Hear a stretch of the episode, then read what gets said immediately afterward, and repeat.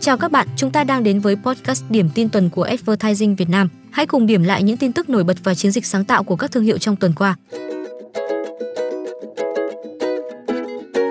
Điểm tin đầu tiên, Táo Quân 2024 công bố mức giá phát quảng cáo cao nhất 645,5 triệu đồng cho thời lượng 30 giây. Ngày 10 tháng 1, Trung tâm Quảng cáo và Dịch vụ Truyền hình TVS của Đài Truyền hình Việt Nam đã công bố bảng đơn giá quảng cáo trong chương trình gặp nhau cuối năm 2024 Táo Quân. So với các mùa trước, giá quảng cáo của Táo Quân 2024 không biến động nhiều. Cụ thể, bảng giá quảng cáo Táo Quân 2024 được chia thành các khung thời lượng như 10 giây 322,75 triệu đồng, 15 giây 387,3 triệu đồng, 20 giây 484,125 triệu đồng, 30 giây 645,5 triệu đồng. Các đơn giá trên chưa bao gồm thuế VAT. Chương trình Táo Quân năm nay có thời lượng 110 phút, dự kiến lên sóng từ 20 giờ ngày 9 tháng 2 trên các kênh của Đài Truyền hình Việt Nam. Với lưu lượng người xem cao kỷ lục và là chương trình được chờ đón hàng năm, Táo Quân 2024 được dự đoán sẽ tiếp tục là sân chơi quảng cáo hấp dẫn của các doanh nghiệp tổ chức trong dịp Tết Nguyên đán năm nay.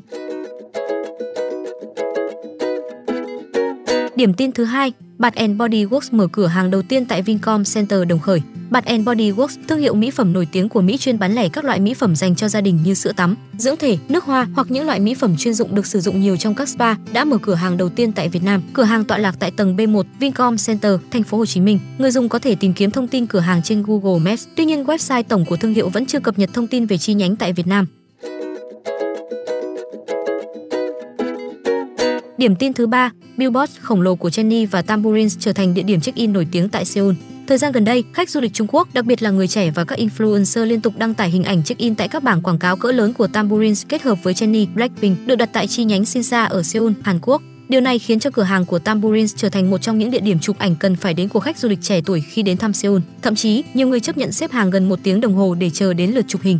Cơn sốt check-in này cho thấy độ nổi tiếng và tầm ảnh hưởng của Jennie trong lĩnh vực thời trang và làm đẹp, đặc biệt là sự kết hợp giữa Jennie và Tambourines khi bộ sưu tập gần đây nhất đã cháy hàng, giới mộ điệu bất chấp thời tiết lạnh giá để xếp hàng chờ mua sản phẩm.